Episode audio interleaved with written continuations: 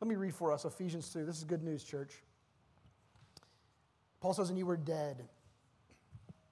You were dead in the trespasses and sins in which you, in which you once walked, following the course of this world, following the prince of the power of the air, the spirit that is now at work in the sons of disobedience, among whom we all once walked in the passions of the flesh, carrying out the desires of the body and the mind, and were by nature children of wrath, like the rest of mankind. So he doesn't discriminate here. He's sort of including us all in this same sinking ship.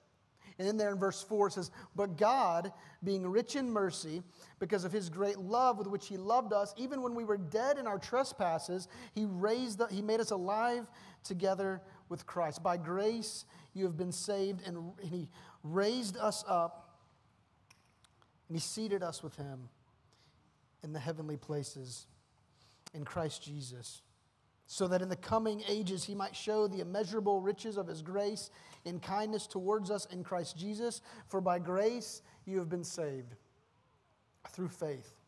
We talked about faith last week, and this is not of your own doing, it is the gift of God, not as a result of works. It's not about how hard we work, so that none of us can boast in ourselves, for we are his workmanship created in Christ Jesus for good works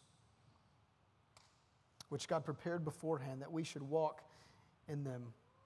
God, be with us this morning. I pray that this word uh, would pierce our hearts. God, I pray that we would uh, be confronted by the overwhelming power of your grace, of your undeserved favor. God, we, we, we look to you and we thank you. God, you are worthy of worship this morning. God, I pray for all of us here who come in, uh, in from different places and in different ways, in different states of mind. Um, God, all the complex stuff we bring into a moment like this, I pray that you would help us, each of us, um, locate ourselves in your presence. That our, that our minds would be drawn to you, that our hearts would be drawn to you, and that we would hear from you this morning. God, we thank you that you speak. We thank you that you are alive and well and that you love us. And we pray in Jesus' name. Amen.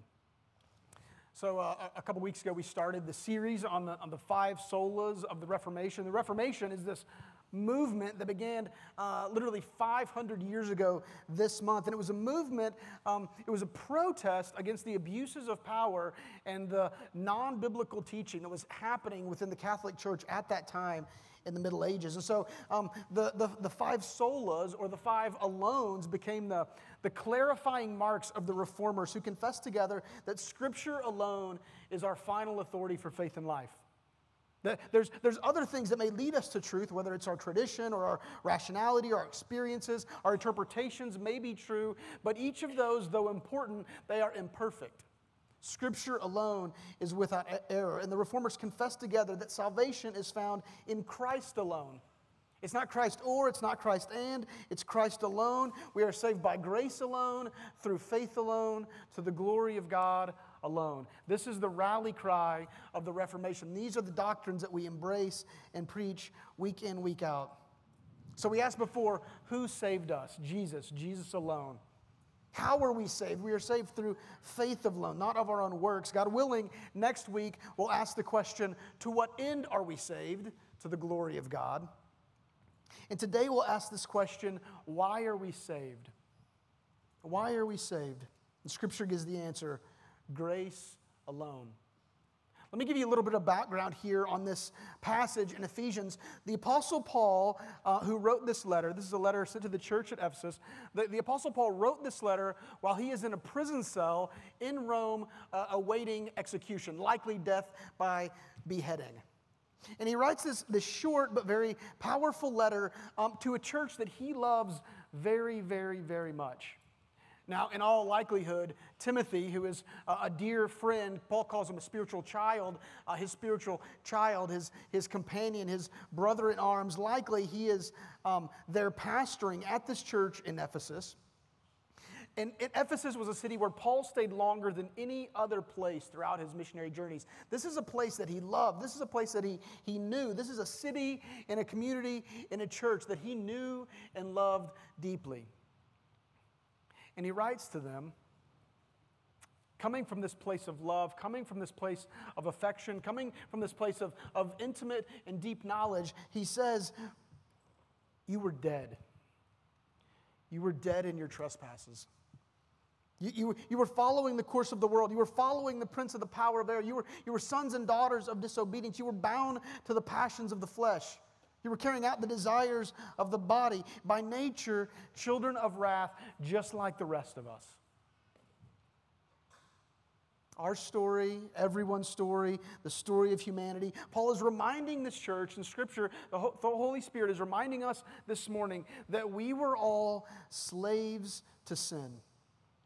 They, they may not have known it. You may not have known it. You may not have understood your own slavery, your own bondage, but we are, they were, apart from Christ, slaves to sin, working for this cruel master following the prince of the air. And he tells them what their slavery was like. He says there that they were walking according to the temporal values of the world. So you think about the values of the world, whether it's, whether it's money or power or success or fame, uh, or even, or even the, the prejudices that we carry into the world or into relationships, the feelings of superiority. He says you weren't walking to the values of the kingdom, you were walking and living bound to the values of this very temporary world. And not only that, but you were walking according to the ruler of the power of air. You, of the power of air, you were, you were a slave to the enemy, which, which produces in us anger and pride and a chronic selfishness. This is how we were defined as a people apart from Christ. It says you walked according to the desires of the flesh, whether that's the lust or greed or pervasive selfishness, sexual perversion. Paul says we were mastered and controlled by these things. Spiritually dead. This is who we were before God, slaves to this world. And as slaves to this world, again, Paul doesn't say that we were sick. Paul doesn't say that we were terminal. Paul, Paul says that we were dead, completely and utterly lifeless spiritually, without any sign of hope. But then, there in verse 4, what does it say? If I was a better preacher and I had a better pulpit, this is where I would be slamming my fist down. It says in verse 4, but God, this was our situation before, this is our situation uh, apart from Christ, this is our situation before being saved. We were dead, we were lifeless, we were hopeless, but God, right? Possibly the most important phrase in all of Scripture. R.C. Sproul said, This is my favorite, these are my favorite words in all the Bible. Dr. Martyn Lloyd-Jones famously said that these two words, these two simple words, in and of themselves, contain the whole of the gospel. You, were this way before, right? This was who we were. This was what defined us. This was our trajectory. This is what we had to look forward to, which was not good, but God, being rich in mercy he made us alive in him. This is what he did. He made us he made us alive. We were dead. He made us alive. He raises us up. And then and then this is a beautiful phrase. He sits us down with Jesus. As it were saying it's it's finished. It's done. The, the work is done. And it wasn't yours. I'm the one who raised you up, God says. I'm the one who made you alive. I'm the one who set you down in Jesus' seat. These first three verses talk about how, how utterly hopeless and lost and spiritually dead in our sins we were. And then the verses 4 through 10 talk about our unending hope in Christ. I think it's important for us as we think about our own story and as we think about how Paul is engaging these people that he loved very much, these people that he knew very well. Um, he doesn't minimize their past. He doesn't say, Yeah, you weren't your best before, but look how much better you're behaving now. He doesn't, he doesn't sweep their sins under the rug. He doesn't minimize their story. He doesn't ignore their sin, right? But as this loving, spiritual father to this community that he helped start, he makes it plainly clear their situation was hopeless. Now, why would he be so hard on them? Why would he be so hard on these people that he loves so much? Part of the reason why is because that's the power of the gospel. It's not just that we needed some medicine. It's not just that we needed some, some coping skills. It's not that we just needed some uh, behavioral tools to improve ourselves and our relationships with our neighbors. Paul says, You were dead. You had no hope. You couldn't get anywhere. That's, that's the good news. The good news is that the gospel is powerful enough, even in that moment, especially in that moment. And that's the moment that we're all in apart from Christ. One writer says that the apostle chooses not to explain the grace of God until he makes inescapably clear the desperate need of each human being. We are desperate. The good news is that God is determined, right? Why did he do it? Why, why does God save us? It says, being rich in mercy because of his great love, by his grace for by grace you have been saved through faith, and this is not of your own doing, it is the gift of God, not as a result of works, so that no one may boast. I think, I may be wrong here, but um, some of our Sunday school kids have this verse memorized. Is that right? Kids, any of you have this memorized? Does anybody want to come up? Everybody's like, no, no, not no. I know it, but no. Um, who, who wants to come up? Surely one of us can come up and recite this verse. Oh, come on, Redeemer. You guys, there were a lot of hands that went up a minute ago. What about if you just stand in your seat and recite it?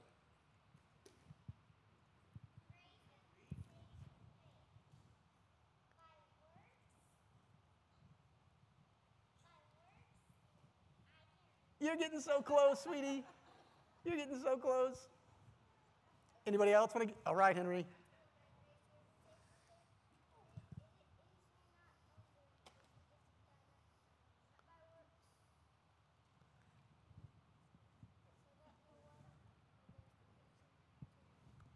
Nailed it. Now let's give this guy a hand. So I don't care what you say about preachers' kids, right? I mean, we've got some. This is a verse that is worth all of our church internalizing, memorizing, meditating on. Listen to this word by word. This is Paul telling them why they have been saved. For by grace undeserved favor, undeserved love. God coming down to us. For by grace you've been saved through faith. We talked about that last week. It's not of your own doing, it is, the, it is a gift of God. It's something that you receive, it's something that God gives you. It's not a result of your works. Why? Why does He say that so much? He says, so that you won't boast, so that no one will boast, so that no one will be living under the delusion that they made it happen. It was a gift. It was a gift. It was grace. It's His mercy. It's not our morality. It's His, it's His great love for us, not our great behavior. It's His grace in our lives, not our gumption. Salvation is unearned, undeserved, unattainable alone, but God is gracious to sinners. You know, one of the most succinct uh, uh, statements of the gospel news is from John Owen. You probably heard me say it a million times. It's very simply this God saves sinners. That's good news. That's good news if you're in this room right now, right? Because whether you know it or not, let me break it to you gently. We are all flawed and broken. We are all in the same position, desperately in need for someone to enter into our mess, to enter into our lives, to know us completely, and to say, man, you've got it bad. In fact, you've got it way worse than you think. In fact, you'll never get out of this predicament without me. But I love you. And I am merciful. And I, I want to save you. I want to bring you to myself. There's the old hymn, Rock of Ages. Maybe some of you know it. There's a line in that song that says, Nothing in my hand I bring, simply to the cross I cling right? Faith, faith is this, we talked before, faith is this empty handed receiving of the gift and blessing of God. We are saved not because we are good, but why? Because God is good. Because God is good. We don't deserve it, but He's good and He's gracious. Now, what is, what is grace? What, what are we talking about here when we talk about grace? Terry Johnson says that grace is the unrequ- uh, unrequited, unobligated, self determined, self motivated, freely given mercy of God. It's undeserved favor. Louis Berkhof says grace is unmerited goodness or love of God. It's something we don't deserve. Grace is the undeserved blessing of God freely given. Grace is not, I, I love you for you, right? Grace is not, I love you, I love you for you. I love you because of you. Grace is instead, I love you because of me. I love you because I'm good. I love you because not because you deserve it, but because God is a loving God.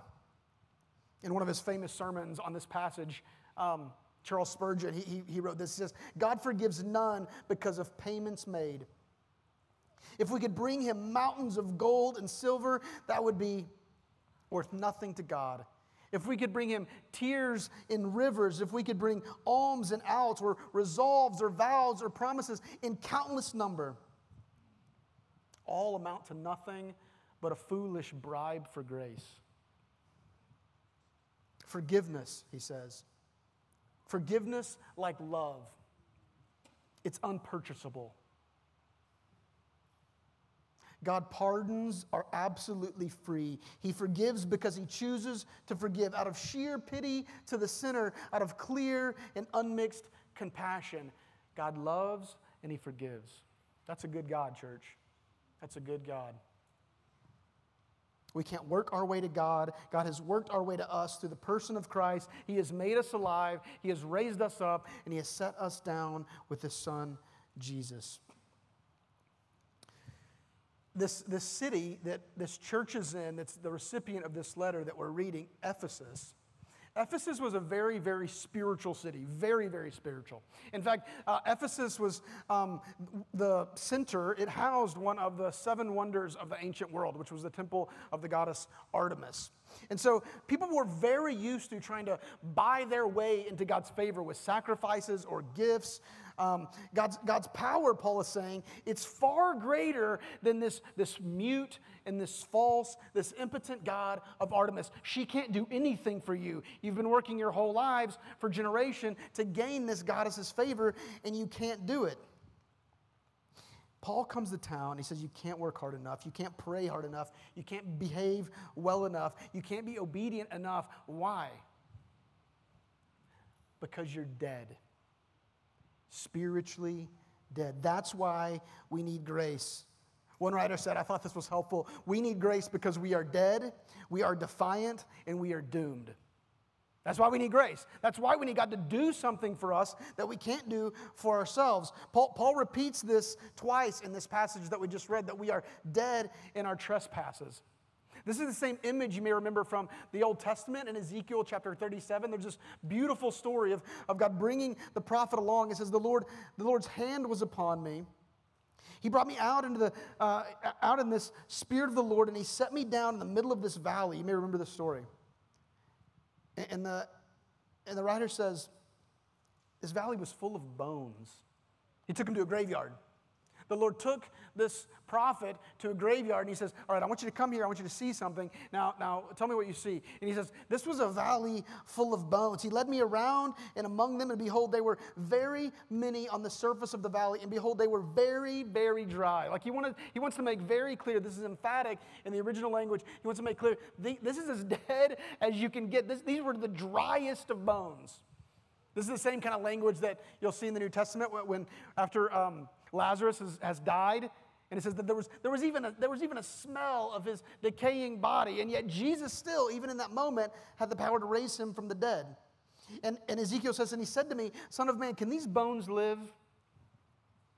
And I answered, God only, God, only you know, right? I don't know, but you know. And then he said, Well, then prophesy over these bones. Speak the word of the Lord over these bones and say to them, O dry bones.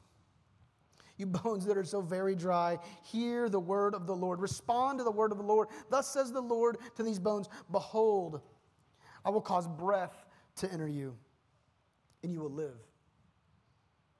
And I will lay sinews upon you, and will cause flesh to come upon you, and cover you with skin, and put breath in you, and you will live, and you will know that I am the Lord. This is what Paul is talking about. This is what the whole New Testament is talking about our spiritual condition as these very dry bones in a graveyard. But God speaks and makes us alive because He's good and because He's gracious. Paul says we're spiritually dead. Not only passively dead, but actively defiant. We are actively defiant in our sins against God. But Romans 5 says that we were enemies, active enemies of God, but we were reconciled to God by the death of his son. So much more now we are reconciled. We shall live by his life. You remember the story in the, Gospel of John we went through a sermon series on the Gospel of John, right there at the beginning, right in John chapter six, chapter three, where he says, "For God so loved the world that He gave His only Son, that whoever believes in Him will have eternal life." He, then he says this in verse 19: "This is the judgment that light has come into the world, and people, you remember the verse? They loved darkness. That's what they loved." Light came into the world, but people love darkness rather than light. Why? Why do we love darkness? Because our deeds are evil because we do bad things, because we don't want people to know who we really are, because we don't want God to see us fully and completely. We hide from the light. For everyone who does wicked things hates the light and does not come to the light, lest his works should be exposed. I was reading this story in uh, famous uh, Augustine's Confessions. And you may know his story, just a, a, hellion growing up and had this amazing kind of conversion experience. He wrote a book about it. And there was a story in this book um, where there, there's a line in the story. He talks about his early days before he met Christ, and he said, This thing that I want, it was bad, and I loved it. And I, and I loved it. And I loved not only the sin, I loved not only the thing that I was there to enjoy, but I loved that it was sin. You know, this, the same idea of like forbidden fruit tastes better, right? There is this thing in us, there is this temptation in us, there is this sort of wiring, this, this wrongness in us that, that we are tricked by the enemy to think that this is really what you want. And yet it's the thing that poisons us, like the story of Adam and Eve in the garden. One writer says, while we were continually defiant, shaking our collective fist at God, blaspheming his name, God allowed the whip to scourge the back of his son. He allowed the thorns to be pressed upon his brow and not ours. He allowed the nails to be driven into his hands and feet and not ours, and the spear to be thrust in his side. We were dead and defiant, and we're also doomed. Apart from Christ, we are doomed. Paul again in Romans 8, in Romans 5, verse 18, therefore, as one trespass led to the condemnation for all men. That was the sentence. That was the judgment carried out. Condemnation for all men. It says, so one act of righteousness leads to justification, meaning, meaning not our one act, but Jesus' one act, his faithful act leads to justification, leads to our salvation, life for all men. For as by one man's disobedience, Adam, Many were made sinners, so by one man's obedience, Christ, many will be made righteous. Now, the law came to increase the trespass, but where sin increased, look at this and write it down, highlight it. Grace abounded all the more. Right, we just got worse and worse and worse, and grace abounded all the more. But God, but God. Being rich in mercy because of his great love with which he loved us, even while we were dead in our trespasses, he made us alive. Together with Christ, by grace, you've been saved. You've been raised up with him. You've been seated with him in the heavenly places in Christ Jesus, so that in the coming ages he might show the immeasurable riches of his grace in kindness towards us in Christ. God wants us to know. God wants us to experience, not just intellectually, like, okay, I get it, I get God is good. He wants us to feel it. He wants us to be overwhelmed by this reality so that in the coming ages he might show the immeasurable riches of his grace and kindness. He wants us to sit in that place and be overwhelmed in those moments to think he is so gracious to me. He is so gracious to save. I didn't deserve it, I didn't earn it, but He's gracious. He says, This is not of your own doing, it's a gift of God, not a result of works, so that no one can boast. For we are His workmanship. In the Greek, there, that, that word is a poema, where we get the word poem, right? So this is, this is the idea that we are God's poem. We are God's creative act. He is revealing himself to us. He is, he is stamping his imprint on us. We were created in Christ Jesus for good works. We should be a reflection of our Creator, our Creator who, who loved us so much. We are, his, we are his poem that he carefully, thoughtfully, intentionally stitched together, breathed life into, poured himself out for, and then purchased for himself by his own death.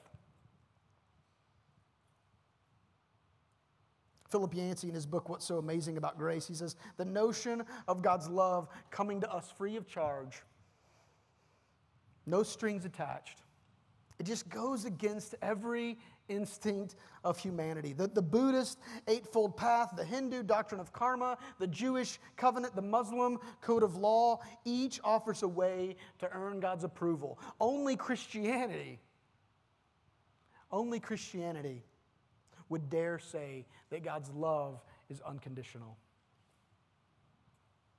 When I look at my own life, I challenge you to do that too, even as we prepare for communion, that you would consider your own life, that you would consider Jesus. And when I consider my own life, when I consider my own sin, when I consider my own foolishness, when I consider my own selfishness, Martin Luther said that sin is it's the heart curved in on itself. Isn't that a powerful image? Sin is the heart curved in on itself, meaning that, meaning that as we walk around in this world in our sinful nature, we are just trying to bend everything to benefit ourselves, and it kills us. So when I think about my own life, when I think about my own selfishness, my own, my own sin, I, I, I have no merit to point to. I can't stand up and say, Oh, oh yeah, God, I, okay, I hear all that, but, but look at this, this, look at this thing. This thing that I did outweighed all that other stuff that's swimming around in my heart and in my mind. I, I have, I have no character trait worthy of his love. I have no, no deed deserving God's favor. I didn't earn it. I don't deserve it. I am hopeless without it. I am desperate for a gift. A gift. Grace is my only shot. That's all I've got. If God's not gracious to me, if God's not merciful to me, if God doesn't love me, if God doesn't intervene into my story, into my mess, and say, not because you're good, but because I'm good, I'm going to make you alive, I'm going to raise you up, and then I'm going to sit you down because it's finished. You are seated now with Christ. Trust in Christ this morning. Trust in Christ this morning. Thank Him for His grace in your life. Thank Him for His mercy and His love towards you. Maybe for you, trusting Christ today will be for the first time. And maybe for some of you, this is just one more new day. But consider Him this morning. Consider Christ. Consider His grace. I pray that the Spirit would convict us of our sin. I pray that He would draw us to Himself. I pray that we would. Um, that, that God's purpose would be made right in our lives, that we would just, we would just revel in. One of my old professors said, well, I just want to be like a pig in slop next to, in, the, in the midst of God's goodness.